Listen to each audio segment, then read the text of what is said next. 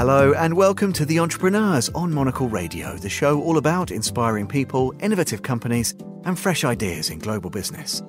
In today's programme, we meet the man behind a visionary independent firm that's reimagining investment and wealth management for ultra high net worth individuals, family offices, and corporations. We want all the touch points for our clients to feel like they've been well considered. The people human element to our business is key. We view that has been forgotten over the last 15, 20 years. This is The Entrepreneurs with me, Tom Edwards.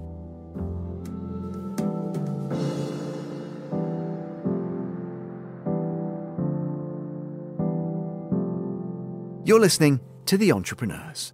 Today we're talking to Hari Hundle, founder of the eponymous business making a name for itself and quite the big impact with its client centric approach and commitment to maximising value over the long term. It's a pleasure to welcome Hari to Midori House.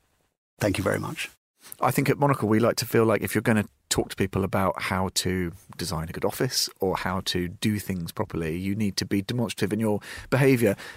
Tell me a bit about your experiences then. Have you found ever that there's been a bit of a disconnect between the sort of the rhetoric and the words that people have been using in terms of how they're running their businesses and some of those details that perhaps some people might think are trifling details, Yeah. but that are actually really substantive. How much of that is part of the sort of the origin story of, of what of what Hundle is and is seeking to do? We're in a sector, financial services, which typically, historically, has thought about sort of design as a as an afterthought. And I think, you know, our whole business is built around our families and having a very close relationship. So we tend to see them more often. They tend to come in more often. And so, you know, from our perspective, as we thought about sort of the rebrand, it was important that, you know, this was our chance just to to get all of that right. Because what we want, you know, we want all the touch points for our clients to feel like they've been well considered. It's a market by its nature that has people who have wealth. They tend to be interested in design. They like nice things. And our thought was very much that financial services don't often think about that. So we were like, look, we need to think about that from day one because actually, genuinely, I'm interested in it. I want to be in a nice office. I want to have meetings in a nice space where clients feel comfortable. It feels a little bit like home. And that's really what we've tried to do. And I think clients appreciate that. So it's, it's a sense of bringing a quality touch to all the touch points, whether it's their reporting or, you know, their statement or the letter welcoming them, welcoming them to the firm or our events or our coffee cups and, and our tea. Like that's all important to us. Let's take a, a couple of steps back then. So give us the kind of the Hundle 101 because you have a, a, highly successful, long, a storied career, of course, working all around the the world. But you've kind of, it seems you've arrived at some fundamentals that you felt you could bring to the table, bring to this space, which is competitive space, um, difficult to do well, highly competitive. Give us a little bit about how your journeys led you to that that point. Were you one of those entrepreneurial folk, Hari, where in the end you realised there weren't any options? You had to do this thing. Yeah, I think, you know, Tom, we've spoken about this briefly before. I think, you know, the story is very entrepreneurial, but not for the sake of it. I think it was by, you know, the nature of sort of, I guess, consequence of 20 years working sort of in the banks and seeing where the industry is moving and really responding to one or two clients who were very important to us and said, look, this is what we need. You know, we need advisors who sit on our side. We need advisors to be independent. We need advisors who, you know, are going to be around for the next 20 years and not, you know, move around all the time. The people human element to our business is key. And I think that sometimes gets forgotten, or certainly we view that has been forgotten over the last 15, 20 years. As financial firms and big banks have grown and then retreated, this kind of cyclicality to sort of their business model. So for us, it was it was very much responding to a client or two, and then for me, always knowing sort of very deep in my heart that at the end, I had to have my own business and be able to be my own master and be able to be nimble and respond to our client needs. And that's what we've done. So we've created a business today which having sort of started it with a very select group of families. We've just grown it over time. And we really do sort of very much live by this philosophy of building it brick by brick. Um, and, you know, I've been having conversations with Ross this morning just around that. But actually, when you step back and you think about the journey over the last 10 years, you know, we started with no capital. We started only with clients. We built our own capital. We never borrowed. We we never took family money, you know, and we put ourselves out there to create it. And now, you know, all these years later, we're, I think, in a very interesting spot. And we also sort of have an observation around other entrepreneurial businesses in financial start, you know, in financial services. We see it in the tech space. We, you know, you've seen huge capital allocated there. And it's a very different model. What they do is they raise a lot of money on sometimes quite absurd valuations. And, and then there's there's a few winners, but there's a lot of losers. We cannot afford that in our business. Our business is about being the stable partner. And so, therefore, our entrepreneurial journey is, is quite unique because none of us, I would say myself, I don't come from sort of moneyed background, you know, very humble, sort of a very humble, hard-working background. But, and therefore, I think we've, we've done it the right way. And I think today that gives us optionality. Well, talk to me a bit about the power and the potential of being independent, a little bit of an outlier. And I know it runs through a lot of the sort of Hundle DNA is this idea of being truly client centric, uh, sitting with your clients, not sort of opposite them, is the, I think, the sort of elegant way that you guys talk about it maybe from the other side, just tell us what not having that independence, what being bound into offering clients products that are your own products, what what are the problems with that in in layman's terms, Hari? Which means that some of these big established players in the high net worth, not high net worth sector, just can't really offer the family uh, offices what they what they need. Tell us some of the the pitfalls as well. First of all, yeah. So I think, look, what are the benefits? Again, we don't want to downplay the role of large banks and financial institutions. We work with those firms, and they tend to be partners of ours from a custodial perspective. They provide comfort. You know, they have that brand value and that history and that scale that some individuals and families appreciate. So we work with that. But I think the interesting element of private banking advisory relationship is the advice. And I think a lot of the banks have struggled with that over time. Some of it's regulatory driven, some of it's legacy driven, but creating a genuine advisory process which is shaped around the client is, is sometimes difficult in those firms. And, and the reason why that also is, is it's this agency point. A lot of advisors in banks, you know, they're driven by targets quarterly, annual on net new assets and revenue. And, you know, they're being judged on that, you know, from a business perspective. Because again, when the businesses get of a size and scale, they take on costs and profitability really does matter on a on a quarterly and annual basis. And so it all becomes a bit of a numbers game. Whereas our view is, well, yes, of course that's important to my earlier point. But I think at the end, our agency is with the clients and with the, with the families because we know at the end if you do right by them then you're going to be fine on the financial side and so that's where we flip it and i think it's very difficult despite sort of you know, the marketing and the advertising some of these big banks throw at it. If you really sit down, sort of their bankers, sometimes their culture is, well, what are we going to grow in the next 12 months? Not how we're going to look after our existing clients. And actually, the great advisors, they're the ones that are always like, look, we need to look after our existing. Growth will look after itself if you look after existing. And that's our philosophy. And I think the fact that we're independent and we're not pushing our own product because that's where it, the agency point comes into. If you have a firm which is pushing its own product, by consequence, it's very unlikely that firm can sort of own the alpha in all the product they provide. And it's, it's a bit of a technical term in financial services, but it's like saying, okay, I'm, I'm the best furniture maker, and all the furniture you're going to you know you're, you're going to buy for your wonderful home has to come from me. Well, we know that's not the truth. We know that a beautiful home has a combination of different design, different artists, different furniture makers. You know, and, and that's the way we think. So we think, look, let us compose and get the right furniture. Let's get the right products because guess what? There's amazing solutions out there, and we cannot be the agency that owns all of those. And I think a lot of the big banks you know, confuse that because they recognize the commercial benefit of being that provider of the beautiful sofa. They want to be that.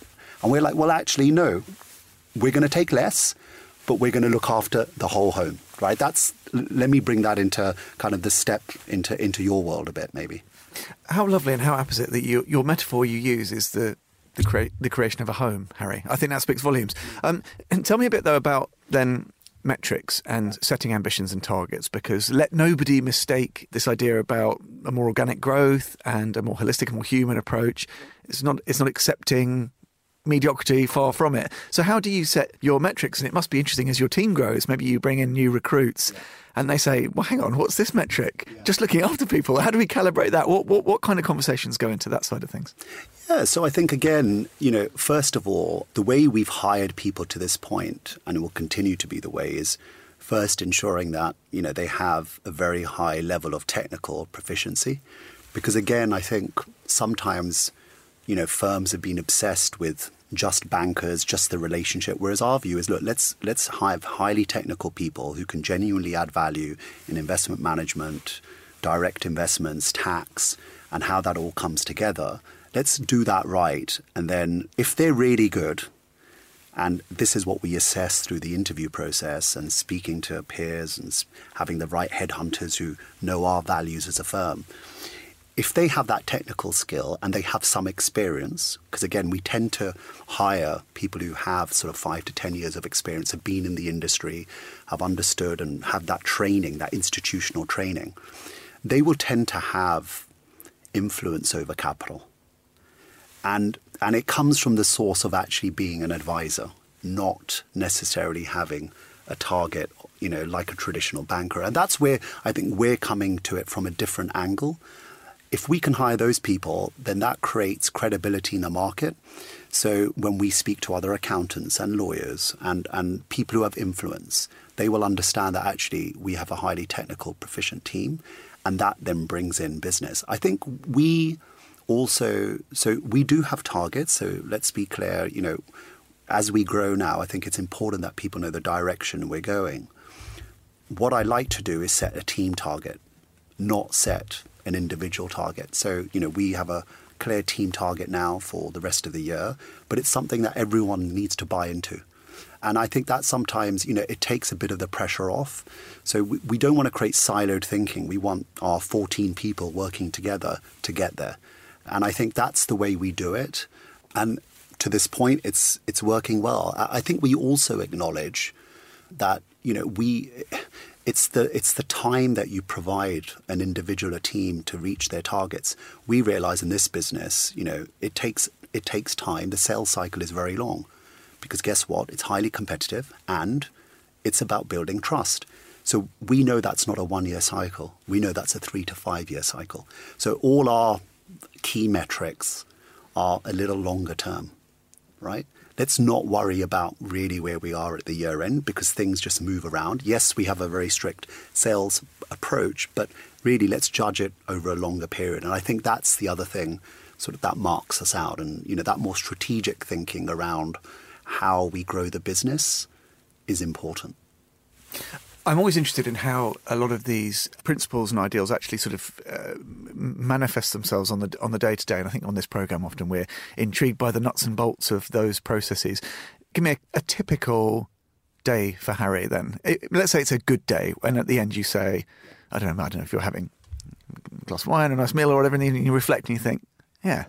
This was a good one. What what might that kind of day give us a couple of the, the, the, touch points which would deliver a good day? Yeah. So first of all, as sort of kind of Ross knows, um, I like to start early. So uh, a good day begins sort of you know before seven o'clock in the office. Um, I like to cycle in. It gives me that time to think about things as as I come into the office. Um, I I very much believe in the philosophy sort of early risers win. Um, so having having that time at the beginning and at the end of the day, or at points through the day where you can step away and and think, I think is very important. So so a good day is starting early and then having periods during that day where you can both do productive work, but you can also, you know, have some thought and time to think more strategically.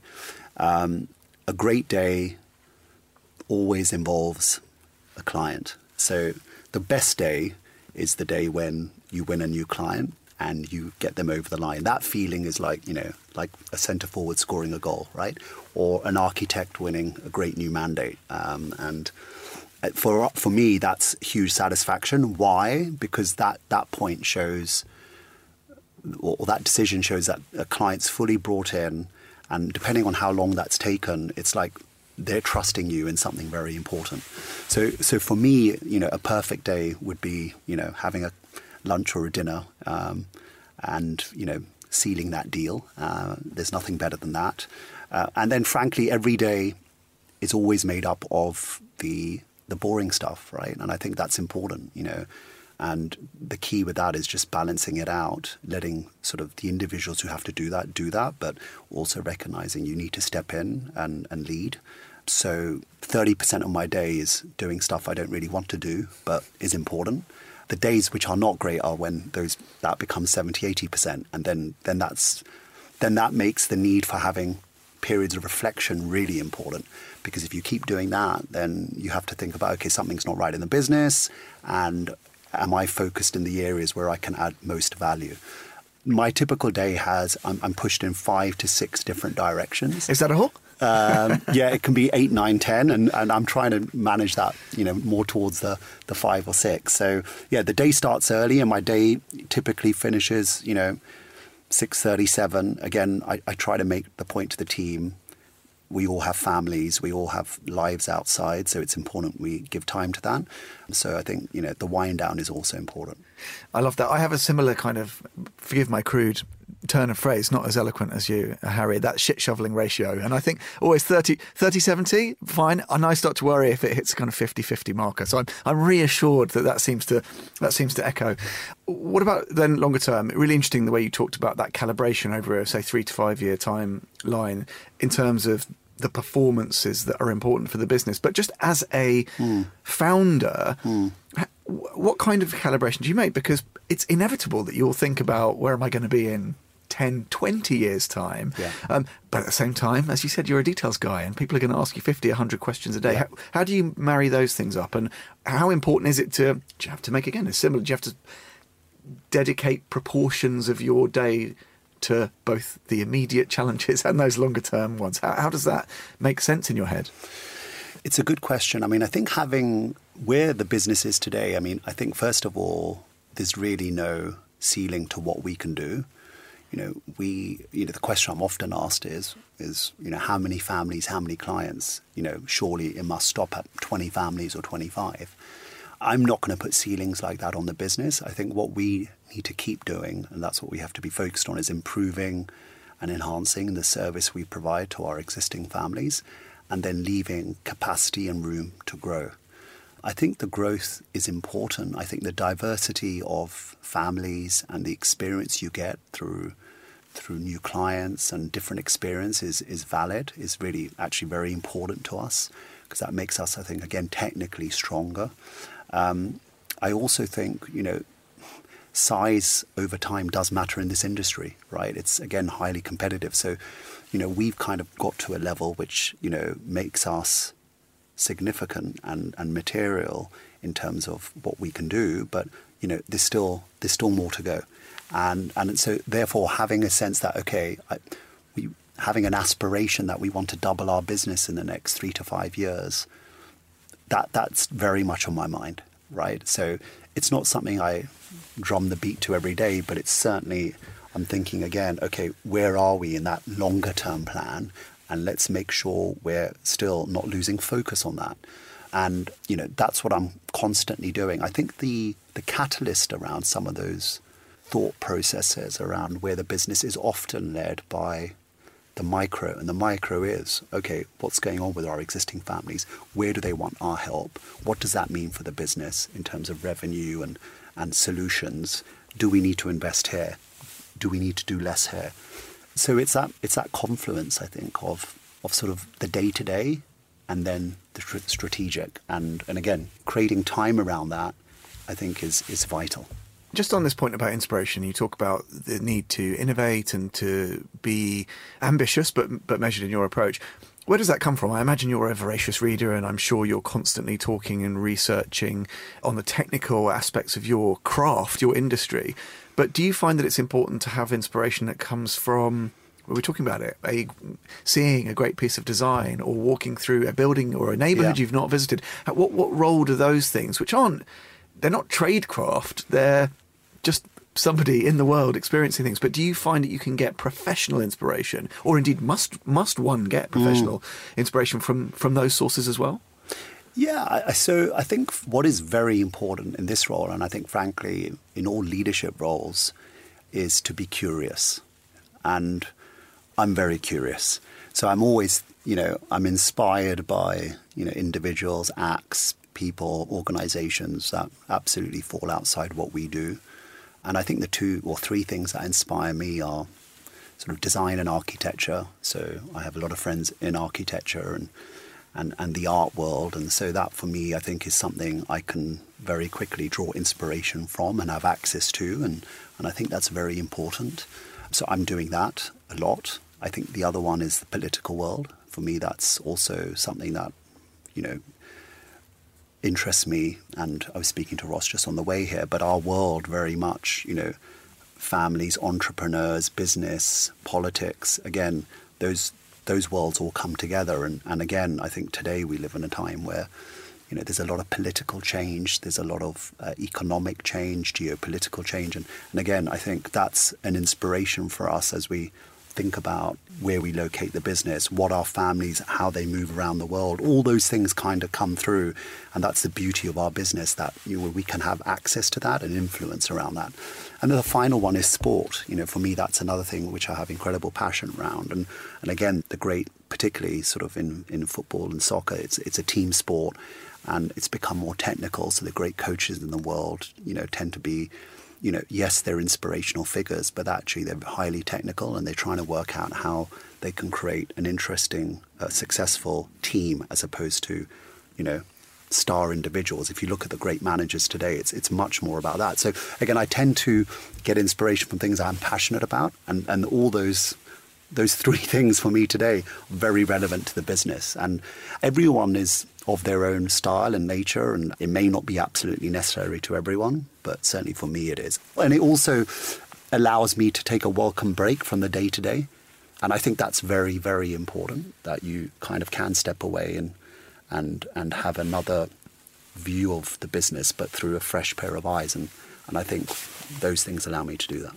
I love that. And you started this because you brought up football managers. Um, maybe we, in fact, it would probably be germane to get Ross in here and ask him about what kind of what kind of coach would you be. That's always quite a fun game to play. Are you kind of one of these Moneyball coaches where the the data trumps? Are you, I sense maybe a bit a bit of both. Is there a, is there a, even a specific individual where you're like, this guy or this gal embodies my approach to to management, or is it? Are you not as sort of literal as that when it comes to these? Your I don't know, your sporting heroes, perhaps. Yeah. Well, look, I'm I'm a huge Jurgen Klopp fan, so I'm a massive Liverpool fan, and I think actually he's overestimated on the personality and underestimated on his tactical. I think the tactical is huge. I look more like Pep Guardiola, so I often get mistaken for him. But I'm not going to. I'm not going to say he's not a bad inspiration. I think he's hugely technical, and those individuals are inspirations. I think certainly where we're doing this, and it's been interesting. We're definitely more. I'm not going to say it's the money ball, but we're we're trying to create a culture. And again, back to my the way we hire, we tend to hire young, but individuals who have kind of proven themselves, but early in their career, and are looking to be part of something different. And I think that's the way we do it. We haven't yet made that big sort of Cristiano Ronaldo, Lionel Messi type hire. And interestingly, in our industry, one thing I've seen is actually the big guys who supposedly the movers and shakers, they're the ones who have the biggest insecurity. Like getting those guys to move from where they are, and, and they're they, by the way, they're not always happy where they are, or at least that's what they say to us. But actually, when it comes to making a decision, they always err on the side of caution and, and they're not as risk taking and entrepreneurial.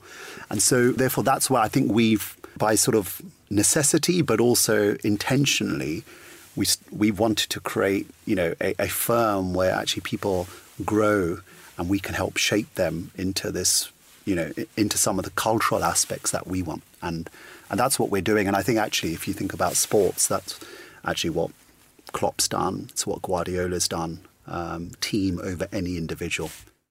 That was Hari Hundle, the founder and managing partner of Hundle. You can learn more about the business. Head to hundle.co.